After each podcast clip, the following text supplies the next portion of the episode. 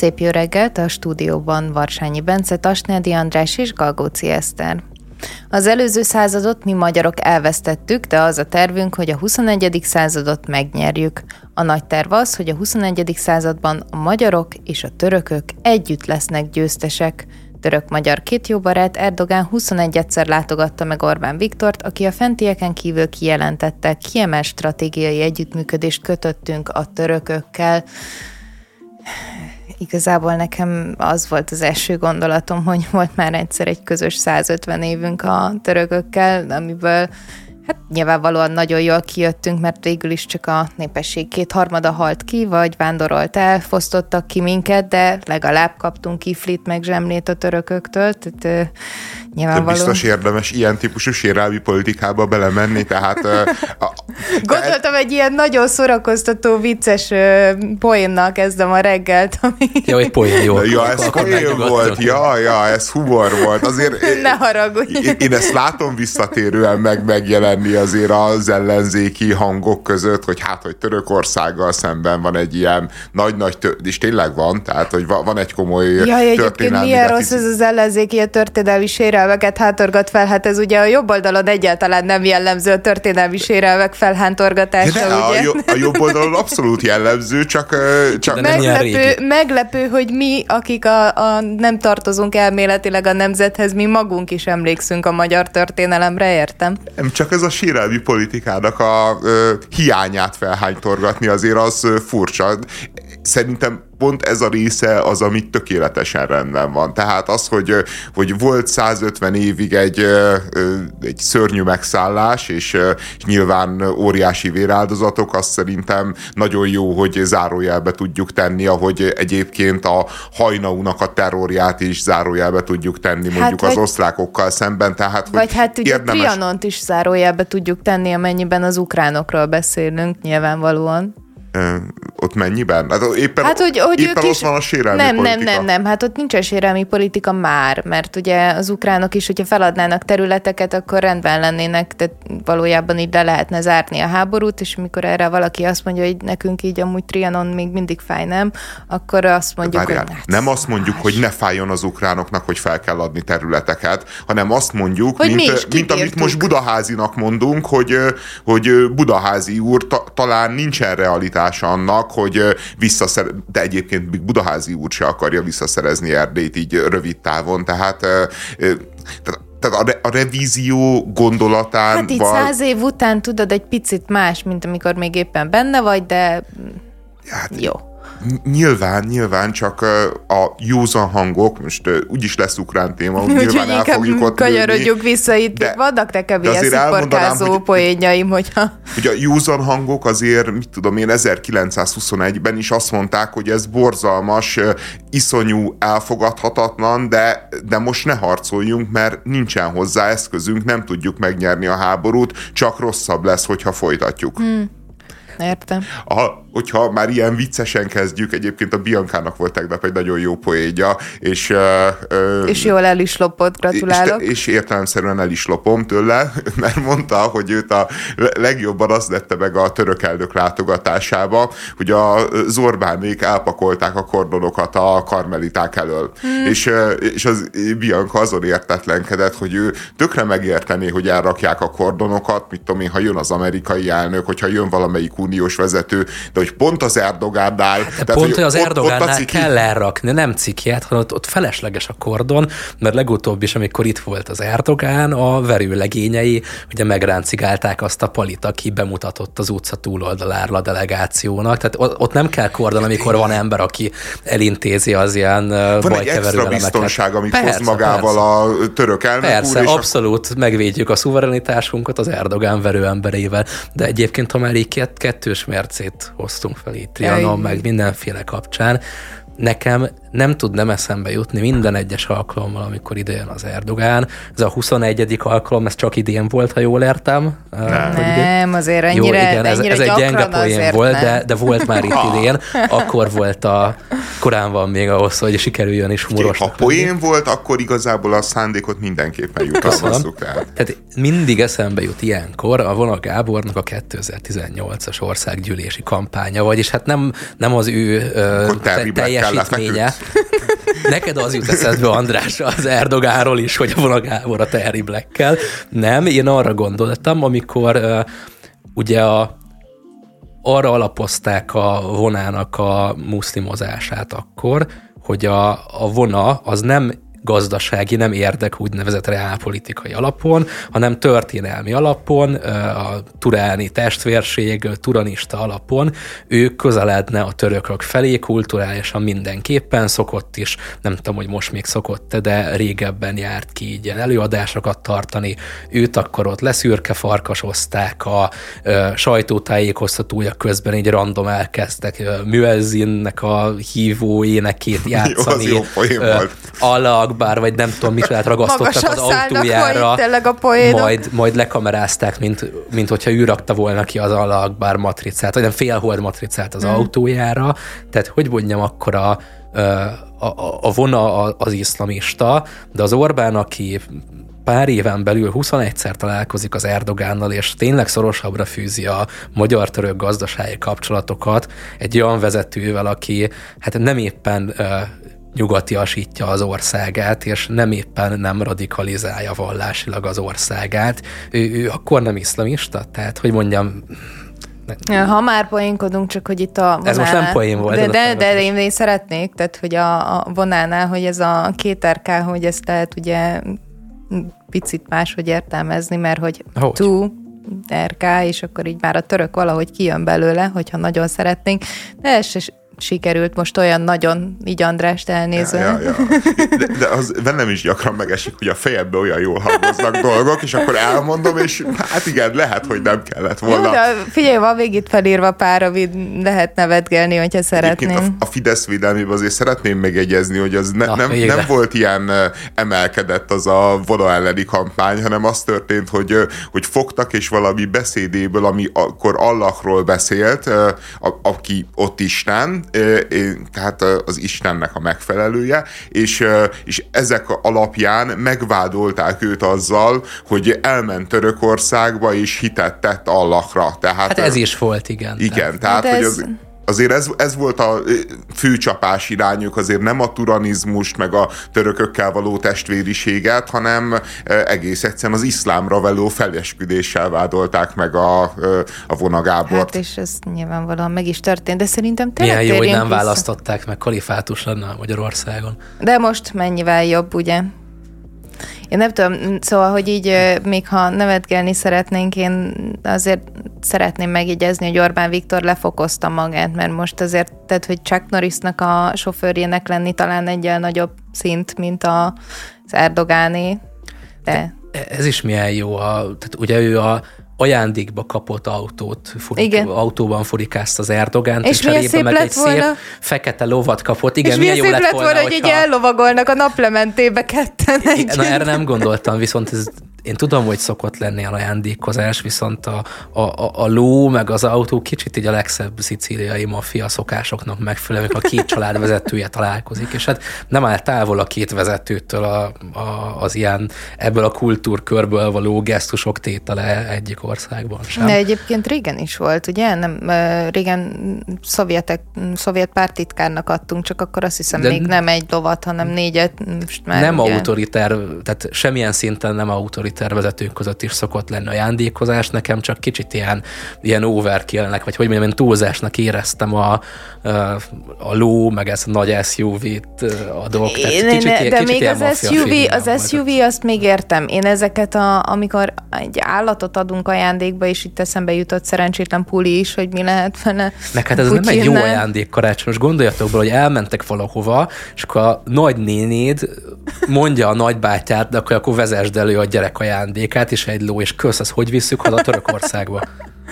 Figyelj, azért a lónak azért komoly hagyományai vannak, hát az egész honfoglalást úgy kezdtük, hogy ajándékoztunk egy lovat, tehát én az Erdogán helyében nem lennék nyugodt, tehát ő elfogadta azt a lovat, lehet, hogy Orbán Viktor ne, nem olyan sokára Isztambulra vagy Ankarára fog igényt tartani, tehát akár megeshet. Egyébként én jelképesnek érzem ezt a lóautó cserét, és igazából azért, mert itt, itt két illiberális országról van szó, de azért az a helyzet, hogy Törökország az elmúlt mondjuk 20 évben, amióta az Erdogán van, azóta egy elképesztő modernizációs folyamaton megy keresztül. Tehát amikor elmondjuk azt, hogy Törökországban milyen brutális infláció van, milyen nehézségek vannak, milyen munkanélküliség van, és nagyon-nagyon sok gazdasági problémája van, és egy Magyarországnál azért lényegesen szegényebb országról van szó. Emellett azért oda kell tenni, hogy ez az ország a,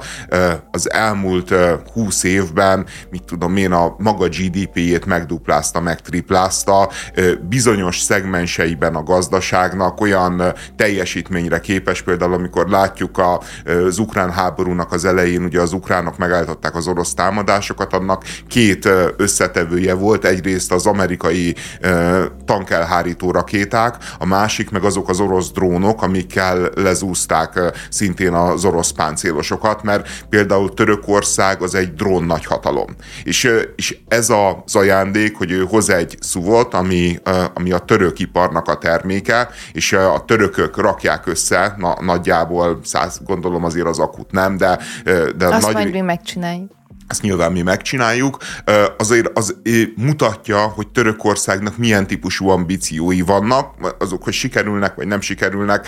Nyilván egy öt évvel ezelőtt az ember optimista volt, hogyha török volt, ma talán kevésbé optimista, de a lényeg, hogy, hogy látjuk Törökország hogyan akar a modernizációba előrelépni, és, és például egy saját autómárkával, amivel belép a világpiacra. És akkor itt vagyunk mi magyarok, és most nyilván nem az ajándékból kell levonni a következtetést, csak belegondolok, hogy az elmúlt 15 évben mik voltak azok a cégek, meg mik voltak azok a termékek, amivel mi a világpiacra tudtunk lépni, és amiben mi versenyképesek vagyunk. Nyilván egyébként most az utóbbi időben van ez a rejmetállal az együttműködés, és látjuk, hogy például pont katonai eszközök terén Magyarország lőszergyártás terén terén tesz erőfeszítéseket, hogy, hogy, hogy erős legyen. Nyilván a aku nagy hatalomság az a, az is készülőben van. Az is készülőben van, de, de gyakorlatilag én azt látom is, hogy ez a NER-nek a nagy, nagy hibája akár más illiberális országokkal összehasonlítva, hogy, hogy az illiberális országoknak egy jelentős részébe azt látjuk, akár például Kínába, hogy az illiberalizmus az együtt jár egy, egy nagyfokú gazdaságfejlődéssel és a jövő technikáinak meg technológiáinak alkalmazásával. Magyarországon meg meg a rendszernek a, a kirakat cégei, mondjuk a Mészáros és Mészáros, az megért az útburkoláshoz, ami szintén valószínűleg egy fontos dolog, meg, meg egy fontos kompetencia, de gyakorlatilag egy, mit tudom én, 150 éves vagy 100 éves technológia, amiben hát különösebben nem is vagyunk élenjárók, mert amikor külföldre mozdulnak ki ezek a cégek, akkor hirtelen elveszítik azt a legendás versenyképességet, ahogy amivel itthon megnyerik a különböző közbeszerzéseket kérdéseket. Tehát, tehát, tehát valahol én, én azt egy ilyen jelképes dolognak érzem, hogy, hogy, hogy a törökök tudnak hozni egy szuvot. És hogyha mi igazából valami ilyennel akartunk volna flexelni, az Orbán rendszer az elmúlt 13 éve alapján nem nagyon tudott volna hasonló terméket attól hát a Rogánnak valamelyik találmányát neki voltak nem ilyen Hát igen, igen, valamilyen Rogán találmány esetleg jöhetett volna, tehát, tehát hogy én, én egyébként a leggyengébb pontjának, a, a NER, NER leggyengébb pontjának igazából ezt látom, hogy a én nemzeti nem... tőkét nem, nem is csak a nem, hát most már nemzeti tőke van, az, azt nem látom gyenge nem, az, De nem, mert ez, erről szerintem beszéltünk, és ebben teljes mértékben igazad van, hogy a, a nemzeti tőkésítés ez valahogy úgy sikerült, hogy a hazai piacon nagyon jól megélnek ezek az emberek, csak így ne kelljen kilépni az ország Kontraszelekció van ott is, amiért gondolom, Igen. és nem segít a fejlődésben. És, és a másik dolog, amin gondolkodtam, hogy, hogy az is jelképes egyébként, hogy az Orbán Viktor az tényleg hihetetlenül ügyesen ö, ö, mozog ebbe a nemzetközi politikai térbe. Jóba van az Erdogánnal, aki egyébként utálja Izrael, de jóba van Izraellel is. Erről áldással nem esett szó ugye a Hát az Erdogán az beszól, de az, az Orbán, Orbán nem vitatkozott vele. Ö, ö, az Európai Unióban is azért akárhogy is folyamatosan tárgyalóasztal mellett van, folyamatosan ö, ö, jelen van a különböző alkukban, míg azt is látjuk, hogy sikeres, és bizonyos pénzeket hazahoz, bizonyos pénzeket nem hoz haza, de, de alapvetően azt látjuk, hogy az Orbán Viktor egy, egy, egy Ügyes kígyó. Ügy, ügyes világpolitikai szereplő. És, és az az érzése az embernek, amikor az Orbán Viktornak a cikcakkos mozgását nézi, hogy nem olyan, mint az a futbalista, akinél ott van a labda, és elkezd mindenfelé cselezgetni a pályán, de igazából nem akar gólt lőni, csak azt szeretné, hogy nála legyen a labda, és hogy mindenhova ő menjen a labdával, és, és gyakorlatilag nem rúg gólt, viszont mégis ilyen nagyon-nagyon látványosan megmutatja, hogy ő milyen technikás, milyen ügyes, milyen jól cselez, milyen jókat húz, és, és nincs eredménye. Tehát, hogy, hogy úgy navig, hogy nagyon ügyesen vitorlázik, csak nem látjuk, hogy mi az a kikötő, ahova ő el akar érni, mert ezek hogy a 21. század nyertesei legyen Magyarország, hát, és nyilván minden ország szeretne a 21. század nyertese lenni, csak, csak a kérdés az, hogy hogy? Mert, mert azt látjuk, hogy az Orbán Viktornak a nemzetközi nemzetközi diplomáciához megvan az affinitása, és nagyon-nagyon ügyesen tud dílelni, meg beszélgetni, meg fogadni, meg ajándékozni, csak, csak, csak én nem látom azokat a területeket, ahol Magyarország tényleg 21. századi dolgokat fog csinálni, mert most tényleg az akugyártás, akármi is a véleményünk róla, de hát gyakorlatilag az a legkulibb munka pillanatnyilag, és ha valami az elektromos autógyártásból 20. század, akkor ez inkább a 19 pedig a lehetőség meg lenne végül is, tehát akár ezzel a török kapcsolattal, hogy ne csak szószoros értelmében vett gazdasági kapcsolat legyen, hanem ilyen tudás megosztás is, és akkor azon a, abból a tudásból, amit ők megszereztek az elmúlt években, mi is szerezzünk, de... Na jó, csak ennek cél. pont az a, szerintem pont azért nem működik ez, amit az András mondott, tehát lehetsz te mindenkivel jobba, csak amikor kicsit jobba vagy mindenkivel, akkor nem az van, hogy mindenki más viszont azt érzi, hogy lehet, hogy tőled így vigyázni kell, mert ki tudja, hogy amikor legközelebb a másik jó barátoddal találkozol, aki egyébként nekem nem biztos, hogy annyira kedves, akkor mi fog elhangzani? Hát nem tudom, az ilyen keleti barátoknál nem hiszem, hogy ez annyira felmerül, már nekik nagyon nincs választásuk mással jóban lenni, mint ahogy Orbán sem véletlenül néz kelet felé szerintem. De amúgy, amit megfogalmaztál, András, kicsit az az érzésem volt, hogy uh, most Orbánt a politikának a C. Ronaldójának hívtad éppen, mert hmm. nekem ő, ő jutott eszembe. Mert, inkább messzi. De nem, mert ő be is lövi a Ronaldóan csószor, hogy, hogy flexel, aztán felrúgják, hogy na szavasz hülye gyerek. Mindezt elismerve Ronaldo, de, de, de sok ilyet láttam tőle azért. És aztán utána szenved a földön egy picit. A Német Alkotmánybíróság keddi döntésének értelmében részben meg kell ismételni Berlinben a 21. szeptemberében lezajlott szövetségi választásokat.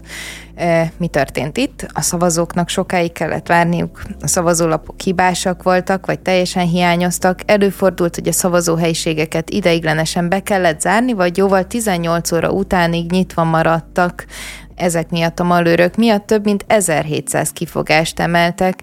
Nekem nagyon furcsa volt olvasni ezt a cikket, mert azt gondoltam, hogy itt valójában nem történt más, csak kígyók kígyóztak.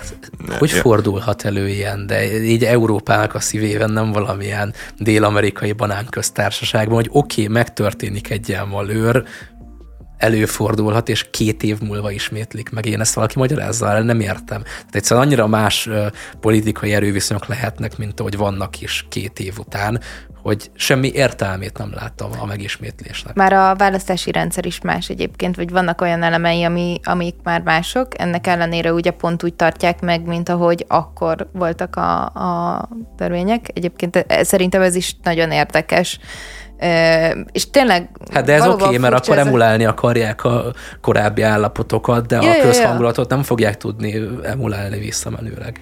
Nyilván érdekes az időpont, viszont legalább valahol, tehát a kólyaba véve a az úgynevezett demokrácia? Vagy ja, ez a komolyan vétele. Akkor mi, hogy néz ki, amikor nem lesz tartott, Lehet, hogy sokáig tartott feldolgozni ezt az 1700 kifogást, tudod, nem tudom, hogy... Ezek elképesztő állapotok szerintem. De és legalább újra tartják, tehát hogy érted, ne, ne, ami, ne, ami ne, itt ne, történt, ne gyere, az ne Magyarországon, az Magyarországon egy random választás. Ne, ne, ha, na, na, na, na, na. Tehát ilyenek Magyarországon egyébként volt az a nagy sorbanállás 2018-ban, amikor uh, ugye volt az a néhány szavazókör, ahol a nem budapestiek szavazhattak, és ott botrányos állapotok voltak. Na olyan volt Berlinben szinte az összes szavazókör, vagy a szavazóköröknek az egyharmada. Figyelj, ami, ami Berlinben történt, és, és annyira jellemző egyébként a 444-nek ez a gyarmati gondolkodása, hogy úgy írják meg a cikket, hogy azt írják, hogy 2021. szeptemberében több berlini szavazókörben is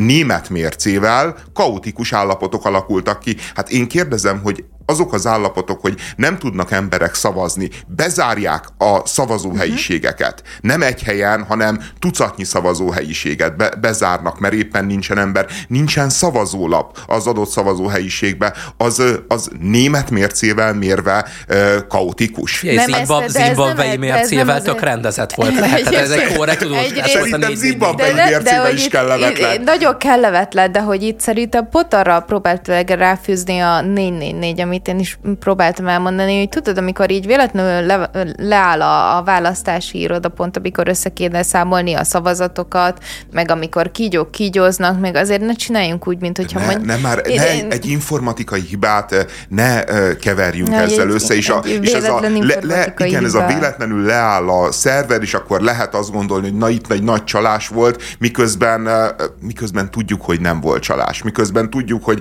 ott vannak a különböző Na jó, de vagy az, nem így volt nem csalás. Volt, vagy... Értem, hogy nem, tehát én most nem arra akartam célozni, hogy akkor itt most csalás volt, és akkor itt most én nyomom a, a, a nagy ellenzéki dumát, amire most így rá akarsz kényszeríteni, én csak azt akarom mondani, hogy valahogy hasonló hibák, mint amik itt előfordultak, nálunk is szoktak. Senkit nem szokott érdekelni. Sok, én azért így figyelj. szoktam nézni azt a választás.hu-n, hogy hány darab ilyen kifogásemelés történik, azért nyilván el vagyunk maradva ettől, de... Itt van egy volumenbeli különbség, ezért van elképedő az András az a most éppen, Nyilván persze, de hát azért én is láttam már olyan is, szavazólapokat, tudod, amivel így reggel szerencsétlenek így húzták ki filctollal a jelölteket, hogy rá mégse lehet szavazni, meg mégse lehet szavazni, tehát hogy azért... A, Pár szavazókör meg egész Berlin között azért van Az nem, nem egész Berlinről van szó, és, és nem. valóban nem pár szavazókör. Nem is a harmadáról arról van szó, tehát hogy számoljunk egy picit és kevesebb, mint a negyedéről, de... Jó, de, de figyelj, az sem egy Figyelj, kettőt. Eszter, a, egy informatikai leállásból ebben az országban hónapokig, informatikai... hónapokig tartó hisztéria volt, hogy hogyan csalták Na, el az Orbánik a választást. Tart, tessék. Itt, itt annál ezerszer durvább dolgok ö, tömege történt. És, és legalább megpróbálják megoldani. Mert hogy én, én egyébként szerették, szeret, szerették törekvést látni Magyarországon is arra, hogyha valami felmerül, hogy probléma volt, akkor így újra csinálunk egy választást, mondjuk több tudom minek. Ezt minden évben szeretné az ellenzék, úgy emlékszem. Igen, amikor... Mondjuk ebben az évben legalább bár ötször megbukott, és ötször volt újraválasztás, csak mégsem. Elnézést kéréssel tartozunk az Eszter felé, mert ö, ő azt mondta, hogy volt egy poénja, amit mi nem értettünk, és lehurrogtuk, és sőt, én lehurrogtam, elnézést kérek, és, és kiderült, hogy, hogy most a vicc értéke szerintem továbbra is csekély, de az a helyzet, hogy zseni...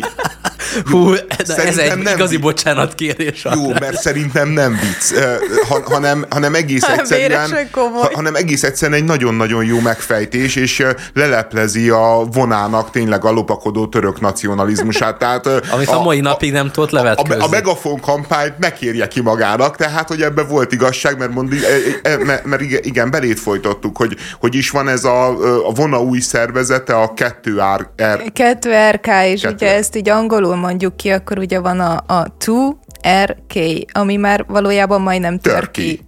Abszolút, de hát abszolút, de ez nem lehet véletlen. Ez nem lehet véletlen. De a szuverenitásunkat sérti már a létezése is, úgyhogy... Ja, figyelj, félelmetesen jó meglátás, hogy eddig ez senkinek nem esett le, de mindegy, az Eszter megfejtette. Egyébként tényleg a, von a házhoz megy a pofonért, tehát én kicsit azt érzem ebbe, hogy, hogy nem égetted meg eléggé magadat ezzel az allak szürke farkas dologgal, hogy kell neked még ez a törki, de hát ezek szerint igen, de jó, Ennyi ez a mostani kitérő. A mostani hírünk az, hogy Ukrajnában mi történik, ahol a fronton, a hátországban és a külföldön is szaporodnak a problémák. Melyikkel kezdjünk a külfölddel, a hátországgal vagy a fronttal? Ez a, ez a Bencének a döntése. Szeretném. Kezdjük a hátországgal akkor. Igen. a há- szépen fel. Igen, a hátországban az a helyzet, hogy hogy úgy tűnik, hogy nagyon fogyatkozik a besorozható katonáknak a száma, és hát kiszivárogtatták, most az egy dilemma, hogy azért szivárogtatták ki, hogy, hogy ellenőrizzék, hogy teszteljék az embereknek a reakcióit, vagy tényleg be fogják vezetni, de úgy tűnik, hogy drasztikusan szigorítani akarják a toborzási szabályokat, aminek keretében például az összes nőt is besorozzák a hadseregbe, olyan módon, hogy nem, nem akarják őket frontra vinni, bár szerintem, ha megkapják a kiképzést, onnét már tényleg csak egy egyetlen döntés és egyetlen lépés az, hogy, hogy akár frontra is vezényeljék őket, de a lényeg az, hogy most már a nőknek a, a besorozása is terítéken van, illetve a férfiak esetében nagyon-nagyon sok kivételnek a megszüntetése, tehát Ukrajna látható módon az kezd az emberanyagának a végére érni. Ugye az ukrán hadseregnek a főparancsnoka az több interjúban is elmondta, hogy ez az a szűk, többek között ez az a szűk keresztmetszet, ami miatt kérdéses, hogy az esetleges ukrán támadásoknak lesz-e sikere, vagy hogy lesznek egyáltalán ilyen ukrán támadások.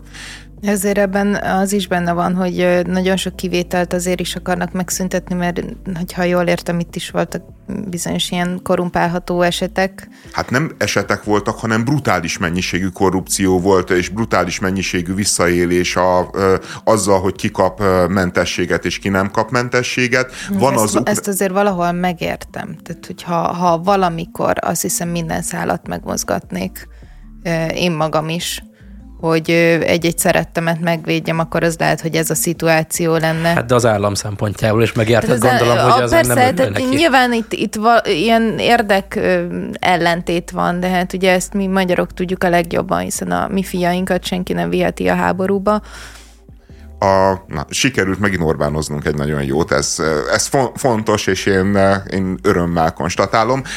Az történt egyébként, hogy, hogy olyan mértékű volt a probléma, és olyan kemény volt a sajtóhadjárat egyébként a kormányzat ellen, gyakorlatilag az volt a narratíva, hogy akinek van pénze, az nem megy a frontra, akinek nincs pénze, az meg megy a frontra hullazsákba, vagy hullazsákhoz, vagy nem tudom, na mindegy, ez egy, megint egy rossz rosszul sikerült poén, ez már csak egy ilyen ez nap. mondjuk nem vicces. Hát igen, ez se vicces, de hát a fekete humornak ez elvileg Sem. annak se jó. Oké. Okay. És a Zelenszky a a kritikák hatására az összes, az összes toborzó iroda főnökét elbocsájtotta, aminek a hatására ö, bezuhantak a, ö, a a toborzott katonák úgy általában, és, és emiatt meg neki ment a Zelenszkijnek a hadsereg főparancsnoka, mondván, hogy egy problémát nem úgy kell kezelni, hogy nagyobb kárt okozunk a, ö, azzal a gesztussal, amivel meg akarjuk oldani, mint ami probléma ö, magában a szituációban volt, amiben nyilván ö, sok igazság van, és, és nyilván egyébként bemutatja, hogy milyen hihetetlenül bonyolult ez a politika meg a háború, hogy egyrészt van a politikus, aki megpróbálja a közvéleményt megnyugtatni, és a közvéleményt igazságérzetét kiszolgálni, különösen, hogyha az egy jogos felháborodás, meg van a katonai parancsnok, aki meg kizárólag a, a számok és a, és a besorozott katonák nyelvén ért, és igazából nem különösebben izgatja, hogy a, közvé, hogy mondjuk a közvélemény hogyan ítéli meg azt a struktúrát, ami egyébként jól működik, és hozza neki a beosztottakat, meg a, az ágyútöltelékeket. Tehát valójában ezért szokott az lenni, hogy különböző pozíciókra különböző embereket szoktunk általában választani, akiknek autonómiájuk van, hiszen nyilvánvalóan azért itt az érdekellentétek erősen kiütközhetnek, és aztán azt kell mérlegelni, hogy egy-egy ilyen szituációba ki meddig tud engedni, és hova. Igen, csak, csak egyébként az egy végtelenül demoralizáló, tehát hogy most túl azon, hogy, hogy gyakorlatilag az milyen kellemetlen szituáció, amikor egy ö, főparancsnok és, egy, ö, ö, és az ország elnöke ilyen típusú konfliktusban van, és tudjuk, hogy nem ez az első ilyen konfliktus, tehát az Zelenszky többször belenyúlt a parancsnoki láncba, ö, szá- számos esetben korlátozták a főparancsnoknak a különböző tevékenységeit, mert a Zelenszky csapata azt gyanította, hogy már készül a háború utáni politikai karrierre. Ö, Egyébként ez nem meglepő, érdekes módon, mit tudom én, hogyha második világháborús visszaemlékezéseket olvas az ember, hát ott más se lát, mint a különböző magánlevelezésekben, hogy a, az Eisenhower, a különböző angol parancsnokok, a Churchill, meg, meg a Roosevelt, azok szidalmazzák a különböző beosztottjaikat, hogy milyen inkompetens barmok, és hogy nem jól csinálják, meg a politikusokat, hogy nem értenek hozzá, és ők akarnak beleszólni. Tehát, hogy ez egy ez állandó dolog. Ilyen. Igen, mindig ilyen, de az nincsen, hogy ezt a nyilvánosságba csináljuk, hát, és ez a demoralizáló. Más, de mert a világ lett más azóta, tehát, hogy az a, vagy ez nem demoralizáló, vagy nem demoralizáló, szerintem egy picit ugye az internet miatt, azért, mert az információk fénysebességgel haladnak, azért, mert jobban belelátunk, azért, nem, mert... Ilyet de, nem, csin- de ilyet nem ilyet csinálunk, nem ilyet nem csinálunk. Hivatal, hivat, tehát, hogy jobb lenne, hogyha ezek nem kerülnének ki a, a nyilvánosság elé, bár egyébként ezen ugye nagyon sokat szoktunk veszekedni, András, vagy vitatkozni. Általában ugye én vagyok az a rossz fejember, aki azt mondja, hogy a nyilvánosság előtt nem minden meccset kell lejátszani, és ez igazad van szerintem pont egy ilyen. De abban a világban, a, ami, amiben az információ ilyen gyorsan terjed, abban viszont ezek ki fognak bukni. Én nem tudom, hogy ebben a demoralizációban mennyire van igazad, mert innen nézve ebből az asztalból, ebből az országból azt, ezeket a sajtótermékeket olvasva, és úgy, hogy nem bombázzák a, a, a lakásomat, úgyhogy nem kell megvédenem az országomat, valóban iszonyatosan demoralizálódnak. De gondolod, hogyha bombázzák nem a lakásodat, akkor, akkor, akkor megnyugtató? Én nem, nem, nem, nem, nem hiszem, hogy, akkor nem a legrosszabb nem hiszem, hogy, hogy sokkal megnyugtatóbb, csak nem tudom, érted, hogy ilyenkor melyek azok a, a, a hírek, amik jobban elérnek, melyek azok a dolgok, amik jobban lelkesítenek, vagy, vagy, vagy kevésbé lelkesítenek. Hát én nem tudom elképzelni azt az ukránt, aki elolvassa ezt a hírt, hogy megint összeveszett a hadsereg parancsok, és azt mondja, hú, na, most már nagyon jó, most már nagyon lelkes vagyok, hát ezt meg fogjuk nyerni, ezt a háborút. Hát, hát már üvöltöznek, nyilvánosan veszekednek egymással, hát egy lépés a győzelem. Én, hát, jó, tehát, hogy értem, és ebből csinálhatunk viccet. Én mondjuk, nem tudom, bukráként lehet, hogy büszke lennék rá, hogy végre működik a demokrácia ott is. De ez Valószínűleg de most szempontot, hogy mennyire de ez, működik de, de a demokrácia végre van, végre van fékek, és el, elsüllyek Ez a belül szempont, Eszter, ott nem. De, jó, én ezt értem, de... De ez nem demokrácia. Nem, de, nem, de András, csak azt akarom mondani, hogy nem tudom, hogy milyen ott egy mindennap egy, egy átlagember szemszögéből, hogy ő hogyan és miből tájékozódik, mennyire van elmélyülve ezekben, hogy ez megint ugye nekünk így a, a nyugati sajtóból egy ilyen nagyon fontos, és innen megfejtjük, hogy fú, ez akkor ott biztos iszonyatosan demoralizáló, miközben egyébként lehet, hogy a többséghez akár még el se jut, nem tudom, hogy, hogy, hogy mi az, ami eljut hozzá, nem tudom, hogy éppen egyébként mennyire lelkesek, vagy nem lelkesek, Nyilván ugye majd itt a, a mozgósítások körül is meglátjuk, hogy hogy mi fog történni, mert már egy picit, nem, nem picit, hát ugye ke, már távol vagyunk a háború kezdete óta, amikor, amikor is ugye inkább azt láttuk a social médiában is mindenhol, hogy tényleg minden civil, vagy legalábbis a legtöbbjük lelkesen töltötte föl, hogy igenis megyek a frontra harcolni, akár a, a nők is, akiknek egyébként ez ezután se lesz kötelező nem tudom megítélni azt a lélektani helyzetet, amiben ők vannak, és szerintem... Hát én meg nem tudom elképzelni azt a lélektani helyzetet, ahol ez nem demoralizáló, hogyha az ember Le, én el országa harcban azt áll. a lélektani helyzetet, amikor, amikor én nem biztos, hogy a, a nyugati sajtót bújjon, vagy a, vagy a, a sajtót bújjon minden egyes pillanatban, mert vannak nagyobb problémáim. De, de hidd el, hogy tehát a Zelenszky nem véletlenül váltja le a toborzó irodák vezetőit, hát mert ez az ukrán sajtóban is folyamatosan prob- probléma, hogy mi történik, és nyilván az ukrán sajtó is foglalkozik azzal, hogy az ukrán hadsereg főparancsnoka nyilvánosan beleáll az elnökbe, mert nincsen elég katonája. Tehát én, én azt érzem egyébként, hogy, hogy, hogy mindenhol azt látjuk, hogy, a, hogy az egész ukrán háborúnak van egy ilyen görbéje, hogy az elején úgy tűnt, hogy, hogy semmi esélye az ukránoknak, hogy itt az oroszok kb. Puskalövés nélkül be fognak vonulni Kievbe, és Putyin az országához csatolja Ukrajnát, egyébként a Putyin is erre számított. És akkor láttuk azt a döbbenetes bátorságot, meg azt a, az elképesztő heroikus küzdelmet, ahol az ukrán hadsereg felvette a harcot az orosz csapatokkal, és megállította őket, kiverte őket Kiev környékéről, sőt, nagyon sikeres ellentámadásokat hajtott végre az előző év tavaszán. És, és aztán azt látjuk, hogy, hogy, hogy megfagyott a dolog. Hogy megfagyott a dolog, és igazából most pusztán, és akkor áttérünk a harctérre, pusztán a harctéren ma jelenleg az a helyzet, hogy az oroszok azok, akik folyamatosan nyomnak, az ukránok vannak védekezésbe, tehát a, az ukrán ellentámadásból, aminek elvileg vissza kellett volna foglalni a Donbass meg a Krímet, lett az, hogy próbálják tartani az oroszokat, és az oroszok méterről méterre haladnak, és írtózatos emberveszteségeik vannak, de nem érdekli őket, mennek, mennek előre, és és, és eközben Ukrajnának folyamatos problémái vannak, mert nincsen elég lőszer, nem tud, az is nagyon érdekes, hogy most már két éve tart a háború, és az európai lőszergyártási kapacitás még mindig nem tudja kielégíteni Ukrajnának a lőszer igényeit. Tehát, hogy nem tudták annyira felpörgetni az Egyesült Államokkal együtt a, a gyártást, hogy, hogy alkalmas legyen arra, ami kielégíti egy ilyen háborúnak az igényeit, ami szintén elgondolkodtat hallgató is.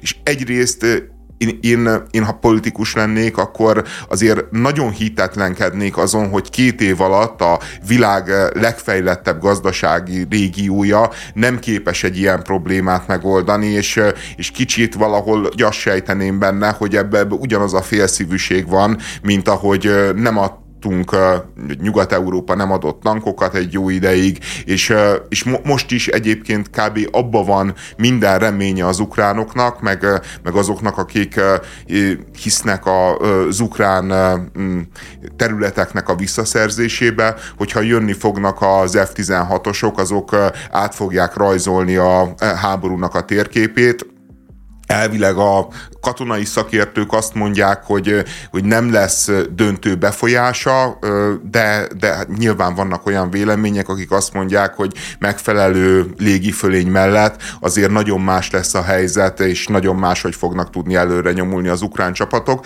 de gyakorlatilag az van, hogy én azt látom, hogy katonailag ez a konfliktus befagyott, és, és, és tényleg egy olyan helyzet van, ahol fel kell tenni előbb-utóbb Ukrajnának a kérdést, csak csak, kér, csak igazából az a nehézség, hogy, hogy ezt a kérdést, ha felteszed Ukrajnában, abban a pillanatban a katonáknak nyilván egy nagyon jelentős része azt fogja mondani, hogy nem, nincs értelme harcolni, inkább ne harcoljunk, és és elindítasz egy dominót, ami után nincsen megállás. Igen, ez a bevallása a vereségnek.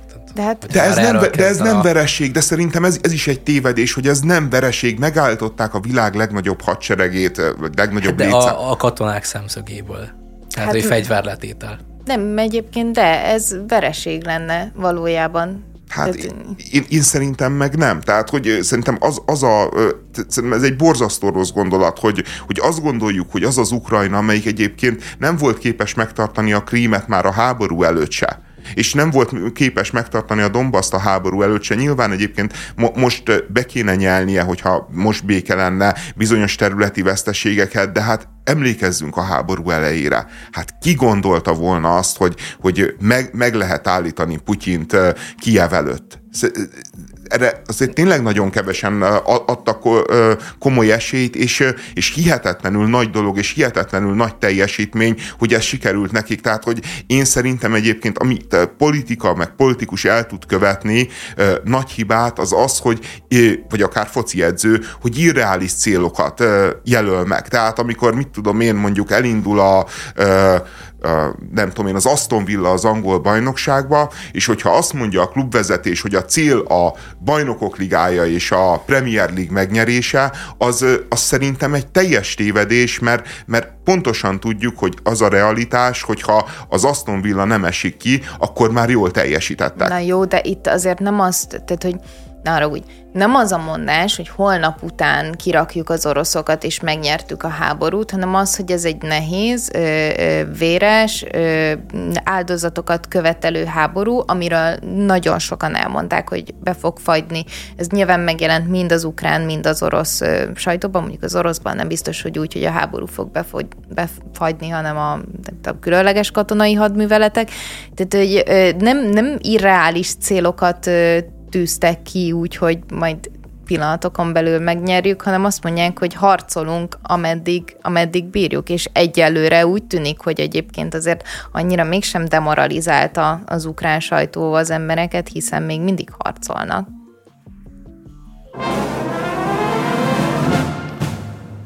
Lázár János mondatai jönnek. A Fidesz egy erős és sikeres politikai közösség, amihez az elmúlt 15 évben nagyon sokan csatlakoztak a siker reményében. Olyanok is jöttek, akiknek nem kellett volna. És ők szavazatokban mérhető károkat okoznak, sokkal nagyobb problémát jelentenek, mint azt Budapesten a Fidesz vezetésében gondolják. Allulról kezdik ki a bázist. Mert mi számít a politikában a nap végén? Az, hogy milyen ember vagy ha hitvány emberek kerülnek közénk, azt hiszik majd, hogy mi is hitványak vagyunk.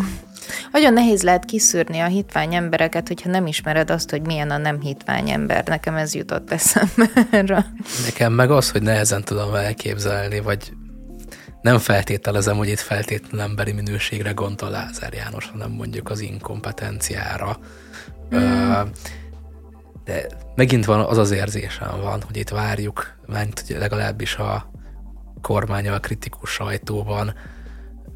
Ez a hír, vagy ha nem is a sajtóban, az azt olvasó emberek között megint azt az érzetet kelteti, hogy várjuk, mint a messiás Lázár Jánost, aki majd eljön értünk, és akkor megreformálja a Fideszt a hitvány embereknek, elengedi szépen a kezét, és akkor nagyon jó lesz. Nincs ilyen. Nekem mindig, amikor a Lázár János bármiféle kritikát megfogalmaz, az az érzésem, hogy úgy van körbehordozva az egy mondat, mint hogyha itt lenne az, hogy igen, itt van a Fidesz megreformálásának a reménye, és ez nekünk milyen jó lesz. Nem tudom, én nekem sokáig volt ez az érzésem, de azt hiszem, hogy ez így 2018 után inkább elillant azt én már a sajtóban se érzem, hogy ez, ez így lenne. Nekem inkább ez megint olyan, mint a, a, amit a Pesti László mondott, ez a lölő jelenséges történet, hogy ki kéne szűrni a Fideszből bizonyos embereket, miközben egyébként a realitások talaján maradva amit látunk az egész rendszerből, ami nem, még mindig nem bukott meg, és valószínűleg holnap reggelre se fog megbukni, az az, hogy most van egy gazdasági nehézség, egy, egy elég rossz gazdasági szituáció ebben az országban, és a Fidesz az már ilyen óriásira nőtte ki magát. Nyilvánvalóan látjuk a sajtóból is akár, hogy milyen pénzek, hogyan és kihez és miért vándoroltak. Ugye a legtetején lévők azok nagyon sokat tudtak ebből keresni, vagy csak nemzeti nagytőkések lettek akár pályázatok megnyerésén, és nyilvánvalóan egy rendszer úgy áll össze, hogy a, a piramis alján lévő emberek, kis emberek is egy idő után látják, hogy ha másoknak is szabad, akkor nekünk is szabad, mondjuk elnyerni egy EU-s pályázatot lombkorona sétányra, ahol nincsenek fák, vagy, vagy hídra egy tavon, ahol valójában Nincs tó. nincsen tó és szerintem érezhető és látható, hogy amikor ez a, a gazdasági helyzet beütött, akkor elkezdték nyírbálni, de nyilvánvalóan az alsóbb szinteken lévő embereket, helyi szinten akár mondjuk ezek lehetek ilyen, tényleg ilyen picikre gondolok, mint mondjuk tankerületvezetők, vagy olyan polgármesterek, akik lehet, hogy el kéne engedni a kezüket, mert így, így kibuktak ezek a icipici ügyek ahhoz képest, amik egyébként a rendszer legtetején vannak, de sokkal egyszerűbb ugye lefele mutogatni, és azt mondani, hogy na mi most meg fogunk tisztolni, meg fogunk újulni, mert ott vannak lent a, a problémás egyedek, őket kirakjuk, és akkor innentől kezdve minden rendben van, de kérdem én egyébként, akkor rendben lesz minden? Nyilván nem, de egyébként az, amiről a Lázár beszél, az nyilvánvalóan egy, egy ilyen típusú monolit és, és hát nagyon levál, nehezen leválthatónak tűnő hatalom szempont, szempontjából tényleg egy releváns probléma, hogy az a helyzet, hogy, hogy minden gazember az, az Fideszes akar lenni. Mert, mert miért akarna MSZP-s, vagy DK-s, vagy nem tudom én. Hát jó, azért jó, szerintem akarnak azok jó, is. Igaz, akarnak, de... Hát azért de, vannak, vannak de, ott De is. igen, de valószínűleg ott a gazemberséget még a rossz képességek is kiegészítik. Tehát amikor valaki gazember is azt gondolja, hogy a DK-ban tud karriert csinálni, akkor, de akkor nyilvánvalóan nem a, nem, ne, nem a jó képességekben topzódik. Nyilván tele van a DK is gazemberrel, meg, a, meg az ellenzéki pártok is, de az a helyzet, hogy egy ilyen típusú kormánypárt az nyilvánvalóan így magához rántja ezeket a, ezeket a figurákat. És ez, és ez tényleg azt gondolom, hogy nehézség a kormányzás szempontjából, de az, hogy a Lázár János beszél erről, az, az nekem azért komikus, mert, mert a Lázár János ugyanezeket elmondta, amikor ő csúcson volt és kancellária miniszter volt. És akkor ennek volt ereje, meg, meg úgy tűnt, hogy tényleg a Lázár János az egy más minőség, egy más kompetencia, mint általában a fideszes politikusok, és az a helyzet, hogy azóta az Orbán Viktor ugye felmosta vele a padlót több soron, kiosztott most is rá egy olyan minisztériumot, amihez gyakorlatilag nem kapott pénzt, és, és igazán látványos dolgokat nem tud produkálni, azon kívül, hogy szanálja az országban a vasutat, meg különböző hát fejlesztési terveket. Látványos. Jó, igen, az látványos, de nem úgy, ahogy ő szeretné, és, és ő így megpróbálja lejátszani, vagy eljátszani a Lázár 2.0-át, azt a Lázárt, aki egykor ő volt, és, és már annyira erőtlen. Tehát, hogy van benne sok igazság, nyilván egyébként így látják ők is, hogy ezt pro- problémának gondolják, és nyilván szervezetileg tényleg probléma bármilyen ilyen típusú kormánypártnál az, hogy, hogy ilyen erővel jelenik meg a, a, a, a szerencselovagoknak a, a szerencselovagok, de csak én nekem tényleg az az érzésem, hogy ne tegyünk már úgy, mintha ez nem mindig így lett volna. Tehát, hogy nem az lett volna, hogy felül is van, akkor nyilvánvalóan alul is van, vannak problémák, alul is vannak úgymond hitványságok, alul is van korrupció. A probléma az, hogy az alul lévő embereknek a korrupciója, még hogyha kisebb is, mint a magasan lévőké, az jobban látható az emberek számára, ezért kell tőlük most éppen megszabadulni. Interjút készített Gulyás Márton a Partizánon Húd Gergelyel, ugye a Pesti srácoknak a főszerkesztőjével. Partizántal megszokott egy nagyon rövid interjú volt, öt és fél órás, ebből meg ugye egy egy és negyed órás vágott anyag került fel a YouTube-ra, és szerintem meglehetősen érdekes volt, mert egyrészt azért, mert megtudtunk olyan dolgokat, amit csak akkor tudna meg az ember a Út Gergelyről, hogyha előkeresi a régebbi munkásságát, ilyen különböző archívumokban volt szó itt a, elég hosszasan a hosszabb, tehát a teljes interjúban. De, de volt bennünk egy ilyen izgalom, hogy na, tudjunk meg néhány dolgot Hud Gergelyről. Bennem volt András, ben, már aha. ezt most nem, nem fogom most lelőni, mint nagy poén lenne, de én, én elfogult vagyok a Hud Gergelyel szemben, mondjuk tudsz erről.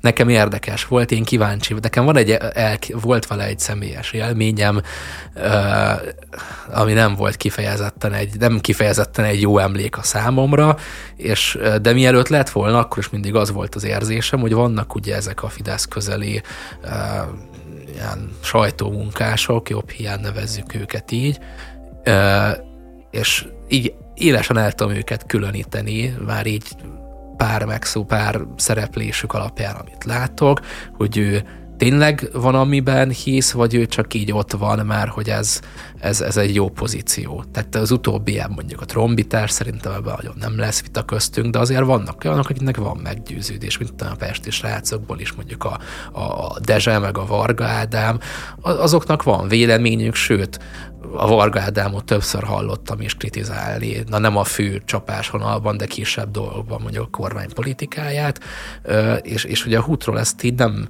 feltétlen tudtam eldönteni, csak azt, hogy egy ilyen nagy borzasztóan az egyik legcinikusabb pali az egész branchban, és én kíváncsi voltam arra, nem tudtam, hogy lesz egy ilyen interjú, ugye semmiből jött, nem volt igazából semmi apropója.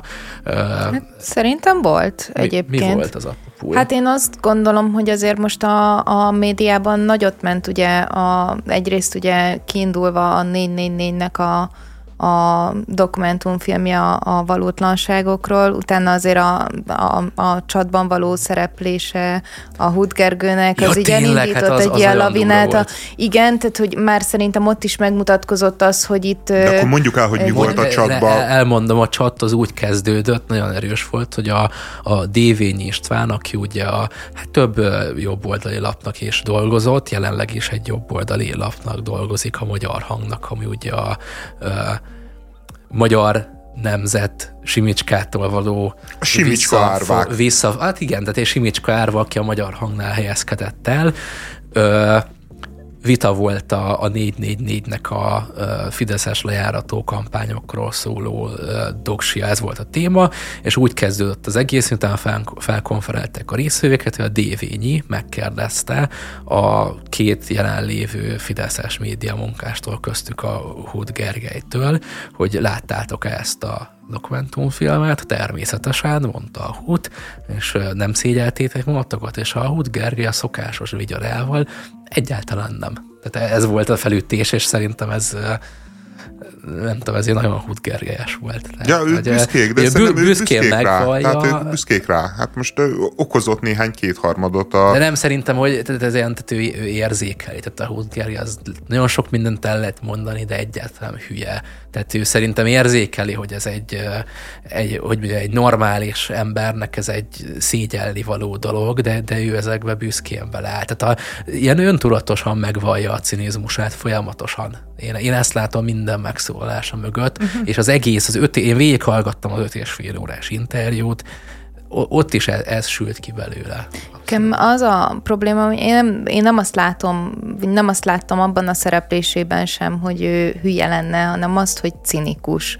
Azt, hogy ő, ő valójában, tehát, hogy nem, én nem, nem gondolom, hogy ő szégyelni valónak tartja a, azt, amit ő csinál, és még csak azt se gondolom, hogy azt gondolná, hogy talán mások szemében ezt szégyelni kéne, vagy mások szégyelnék magukat attól, amit ő csinál, hanem meggyőződéssel megy bele minden egyes cikkébe, interjújába, és ez nagyon jól kijött a Partizánon is, és szerintem nagyon jól kijött már a csatban is, hogy vagy hát nem tudom, mert most itt csóválod a fejed, nekem ő tényleg az a kategória, aki, aki hisz abban, amit csinál, más kérdés, hogy mi egyetértünk-e azzal, hogy ő hisz. Valamilyen szempontból, abban... tehát nyilván egy jobboldali érzelmű, érzelmű ember, van egy ilyen nemzeti öntudata, tehát, hogy egy, tehát nem az van, hogy nem ért egyet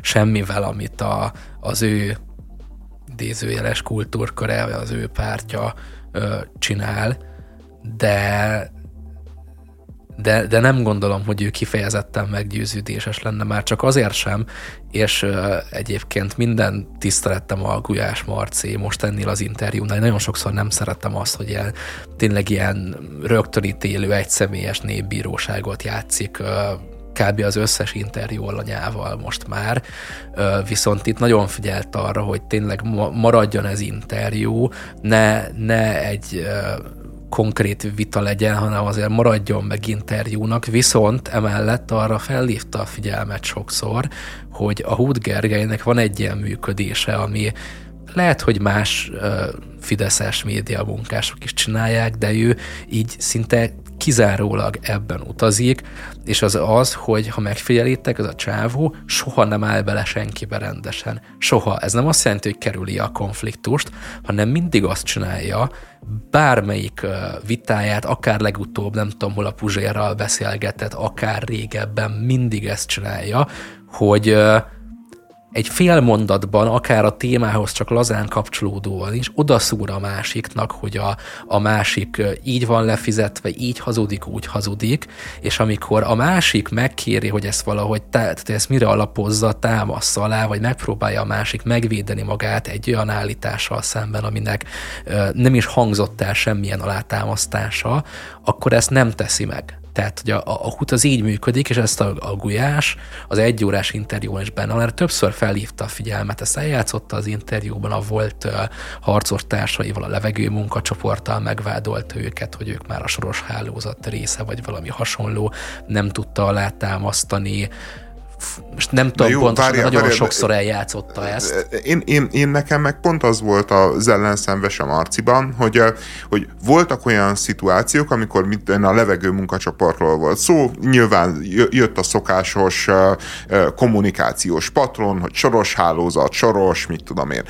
Majd jött a 444, és közölte, hogy soros lap. És akkor a Marci megint mondja, hogy de hát miért? Miért gondolod, hogy ez soros lap lenne? És erre mondja, hogy hát talán azért, mert az alapításhoz a soros adott pénzt, ami tényleg ténykérdés, hogy a soros alapítvány adott az alapításhoz pénzt, és utána is támogatta alapot, és, és mondja, hogy utána is támogatta. De hát, hogy ez kevés, az már régen volt, hogy az most miért, most miért? És, és, és ez, már, ez már olyan szint, tehát, tehát hogy, hogy mondjam, hogy most nyilván a mert szerintem itt valójában mítoszok versenyeznek egymással. A jobb oldalnak van egy olyan leírása a világról, egy olyan narratívája, egy olyan mítosza, hogy van itt egy, egy nagy, nagy hálózat, ezt nevezik ilyen nagyon egyszerűen, meg nagyon egyszerű kommunikációs panelként soros hálózatnak, amelyik összezár, amelyik összetart, és amelyik politikai ö, ö, érdeket próbál érvényesíteni ezerféle módon. Ö, nyomást gyakorol kormányokra,